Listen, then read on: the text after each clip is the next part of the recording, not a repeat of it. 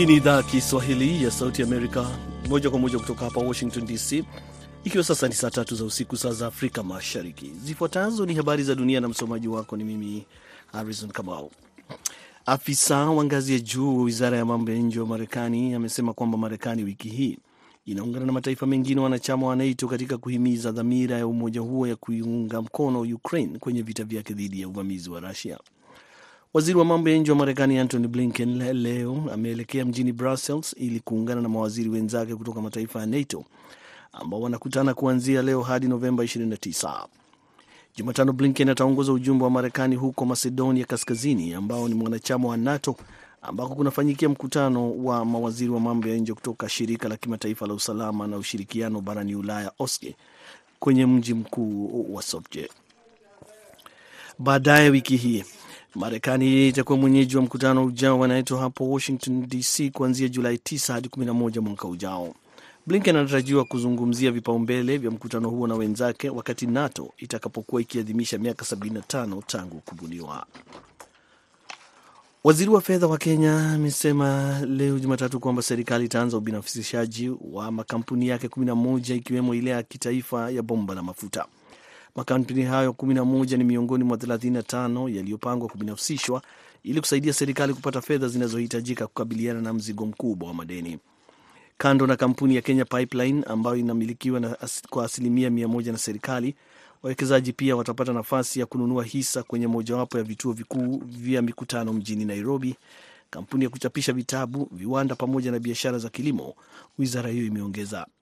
Mwezi uliopita serikali ilifanya marekebisho kwenye sheria ya ubinafsishaji ili kurahisisha zoezi hilo.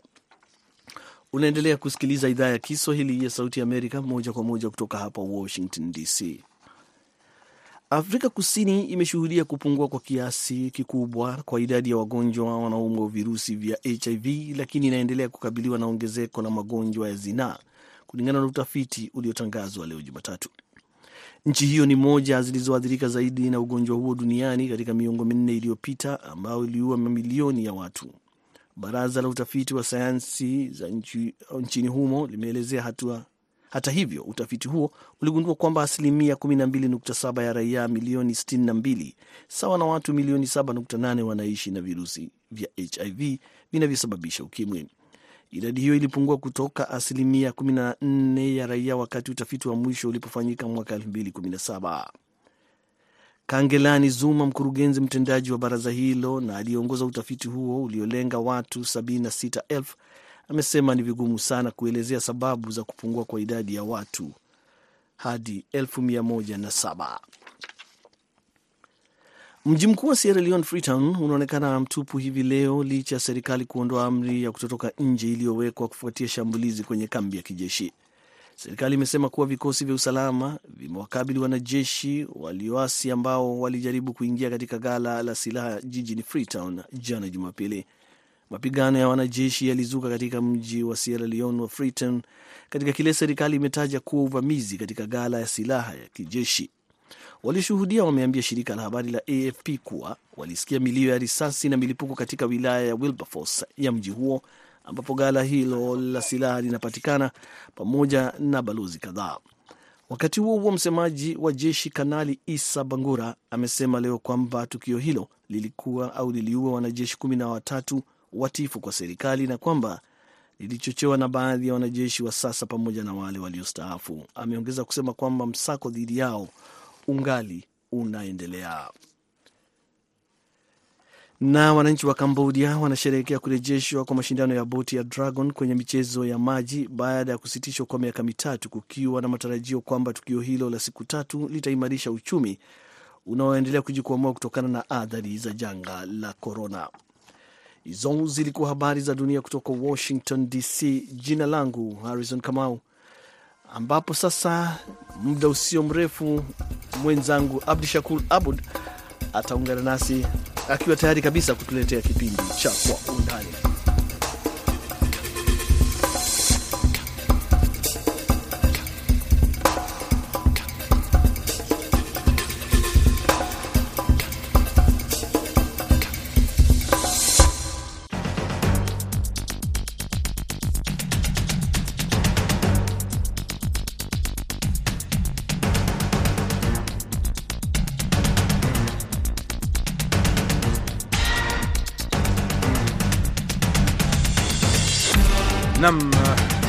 Kwa Undani. Asante Kamau kwa habari hizo za dunia. Na hivi sasa, karibu katika matangazo ya Kwa Undani, ambapo tunaangalia habari na masuala muhimu duniani kwa undani zaidi. Na hii leo katika Kwa Undani tunazungumzia juu ya hali huko Gaza kufuatia siku nne za usitishaji mapigano na matarajio za pande zote mbili baada ya kukubaliana tena kuongeza muda. Vilevile tutazungumzia uamuzi wa serikali ya Kenya kuanza kubinafsisha mashirika ya umma. Je, kuna faida gani au hasara gani kutokana na uamuzi huo? Basi ungana nami Abdu Shakur Abud kwa undani, Sauti Amerika.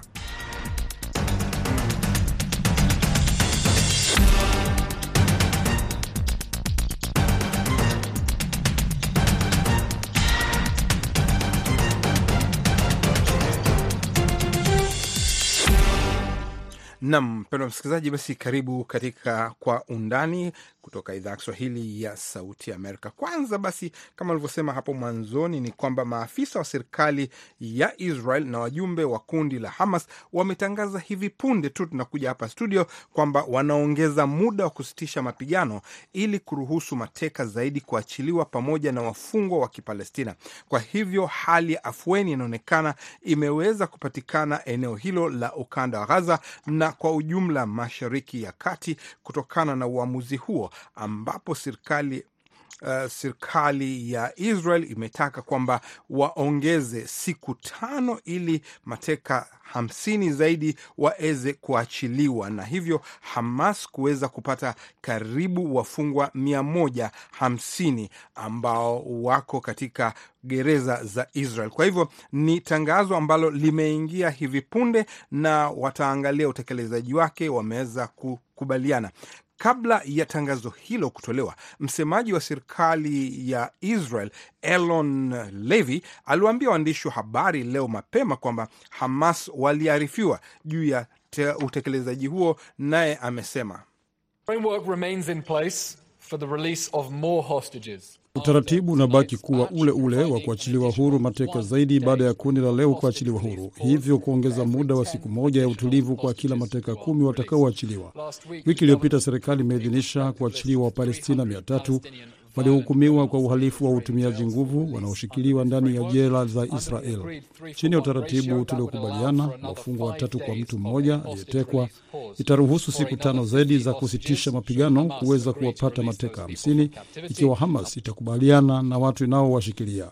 Hata hivyo, Levi amesema kwamba mara Hamas watakapomaliza au kusitisha kubadilishana kwa wafungwa na mateka, Israel itarudi katika kutekeleza malengo yake ya kukimaliza kundi la Hamas. When Hamas stops releasing hostages under the Hamas wakisitisha kuachilia huru mateka chini ya utaratibu wa hivi sasa, Israeli itarudi katika kutekeleza malengo yake matatu kwa nguvu zote: kutokomeza Hamas, kuhakikisha Gaza haisababishi tena tishio kwa watu wa Israel na bila shaka kuachiliwa kwa mateka wote.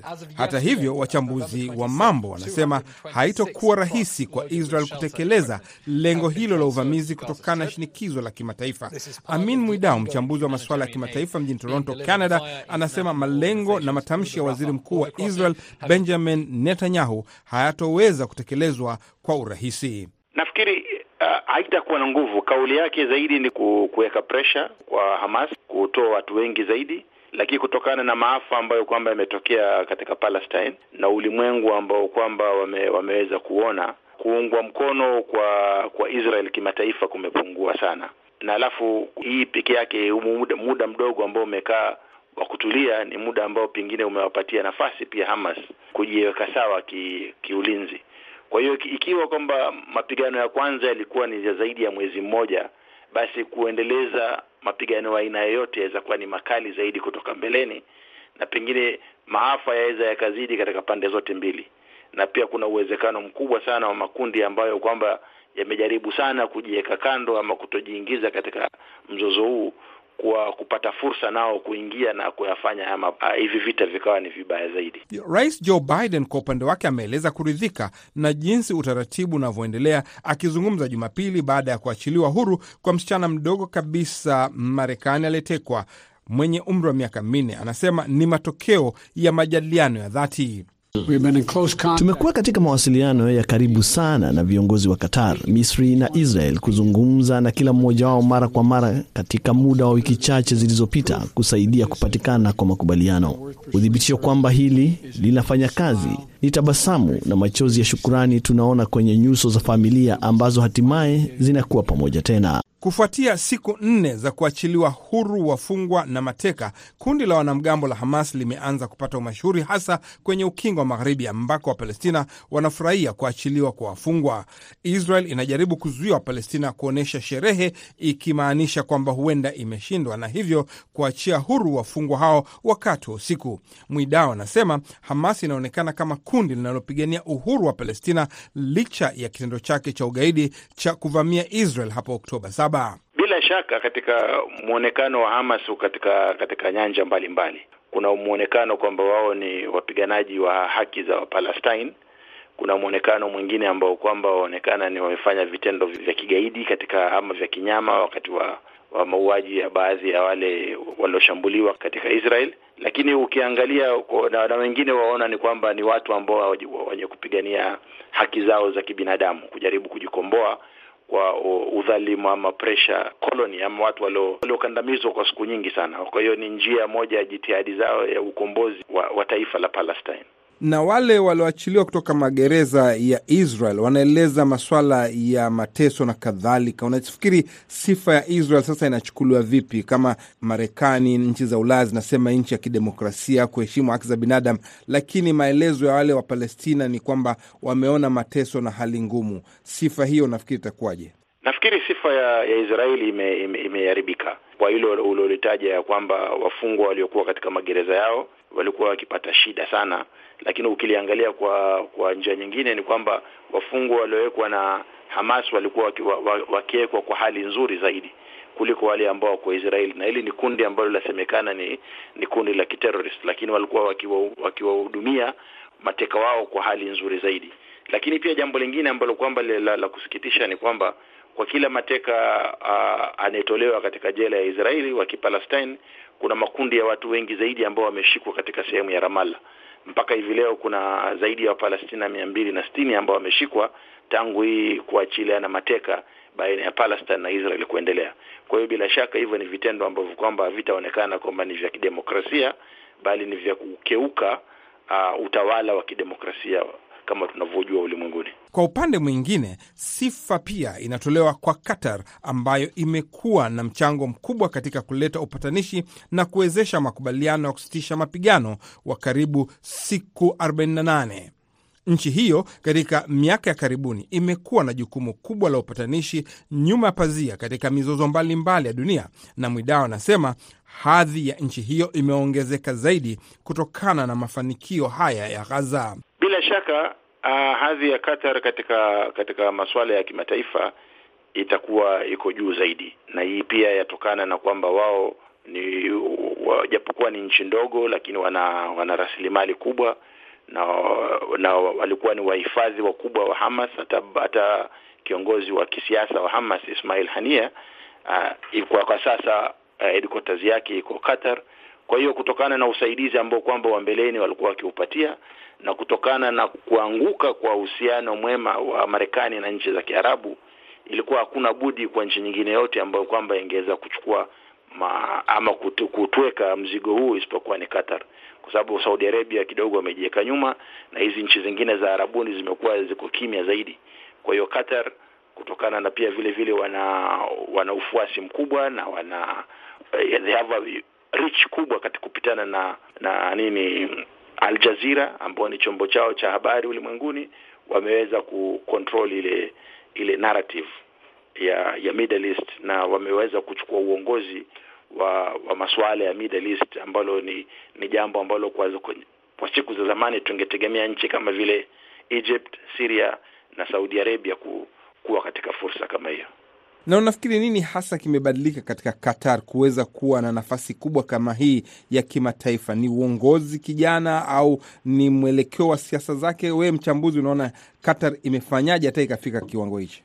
Nafikiri ina mambo mengi sana, kwa sababu ukiangalia wao wenyewe ni watu ambao nchi yao ni ndogo, lakini wana resources nyingi sana, rasilimali nyingi sana, na mwelekeo wao wa, wa kilimwengu ni tofauti na nchi zingine za Kiarabu, kama vile ambavyo kwamba nimeweza kukuelezea kwamba uh, chombo cha habari kama vile Al Jazeera ni chombo ambacho kwamba wamekitumia kujaribu kuangazia masuala ya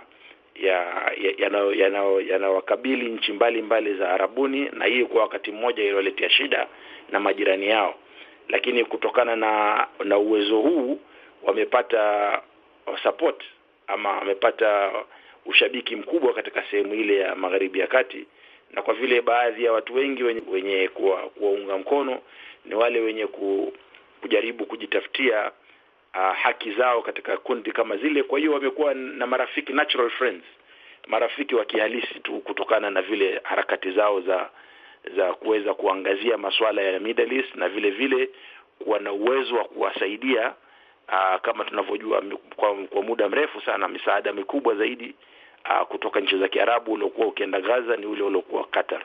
Kwa hiyo uwezo wa kusaidia na pia kutamka ama kuwapatia sauti uh, sehemu mbalimbali za Arabuni ndo zimewapatia wao fursa ya, ya uongozi.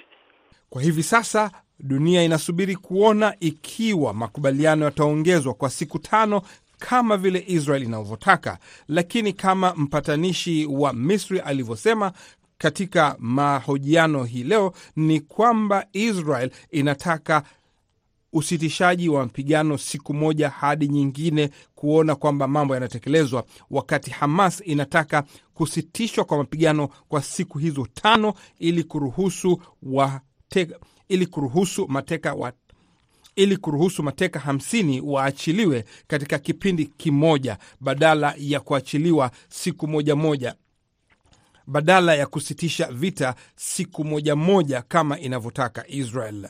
Basi mpendwa msikilizaji, asante kuungana nasi. Usiondoke kando ya redio yako, tunakuletea sehemu ya pili ya Kwa Undani.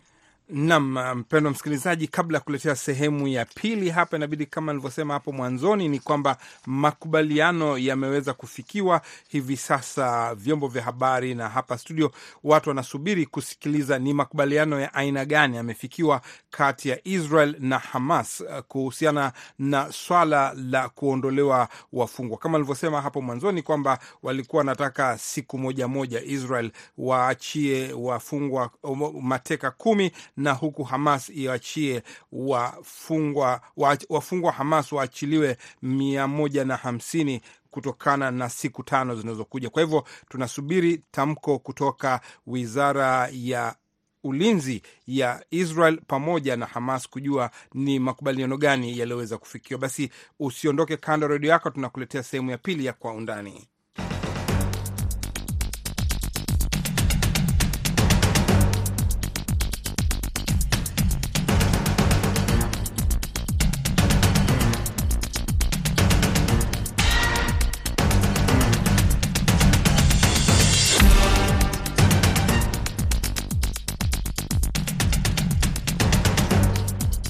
Nam, asante mpendwa msikilizaji kuungana nasi katika Kwa Undani sehemu ya pili, idhaa ya Kiswahili ya Sauti Amerika hapa studio. Mimi ni Abdu Shakur Abud. Kama tulivyosema hapo mwanzoni, serikali ya Kenya leo Jumatatu imetangaza kwamba itaanza zoezi ya kubinafsisha makampuni 11 ya umma ikiwa ni pamoja na kampuni kubwa ya bomba la mafuta. Wizara ya Fedha imetangaza kwamba mashirika haya 11 ni miongoni mwa mashirika 35 yaliyopangwa kuuza kwa watu binafsi au wawekezaji kwa kununua hisa katika mashirika hayo ya serikali au kununua kabisa mashirika hayo. Shirika hilo la bomba la mafuta ni mojawapo ya mashirika yenye kuleta faida kwa kusafirisha gesi na mafuta yaliyosafishwa. Tangazo hilo limewashangaza wengi, hasa wachambuzi, miongoni mwao Salius Omande, mchumi wa huko Kenya, naye anasema Uh, kusema kweli uh, bado watu bado hawajafahamu kwa nini serikali ina nia ya ku kuprivatize hii ni institution hizo ambazo wamesema wataprivatize. Kwa maana uh, serikali hii ya Ruto ambayo iliingia, waliingia na waliweka kwanza huo kama condition ya kujaribu kurevive economy. Maanake watafiti wengi wanahitia wana, wana, wana kwamba ni, ni baadhi ya, ya conditions ambazo IMF waliwaambia wafanye walipoingia kwenye serikali hii. Kwa hivyo watu wengi bado walishtua, wako wako kwa mshtuko ambao bado hawajaweza kuelezea kwa ukweli, yani kuangalia kwa kwa kina nini ambacho kinasababisha kuprivatiziwa kwa kwa mashirika hayo. Lakini si serikali anasema anataka kulipa madeni ya serikali ya madeni ya nchi. Unajua, tushakuwa katika hii hali mbeleni kulipo moyo um, Rais Moi alipokuwa usukani, alipokuwa usukani aliambiwa na Bretton Woods uh, afanye mabadiliko katika mashirika ambayo yaliprivatiziwa katika huo wakati. Hizo na hiyo ndio pattern ambayo tumeona Ruto amekuja nayo ya kwamba afanye uh, inaitwa kuuwekezaji kwa, kwa njia yenyewe ni kunada mashirika. Kama hii itarudisha uwezao, kama itafanya waweze kulipa madeni, ni shida nini? Madeni yetu hayasababishwi na kuuza uh, mashirika. Madeni yetu yanasababishwa kwa maana serikali ina ina expenditure mingi sana ah, ma, so ni priorities ukiniuliza. Kwa hivyo we kama mchumi unahisi kwamba mpango huu hautosaidia kulipa madeni ya Kenya?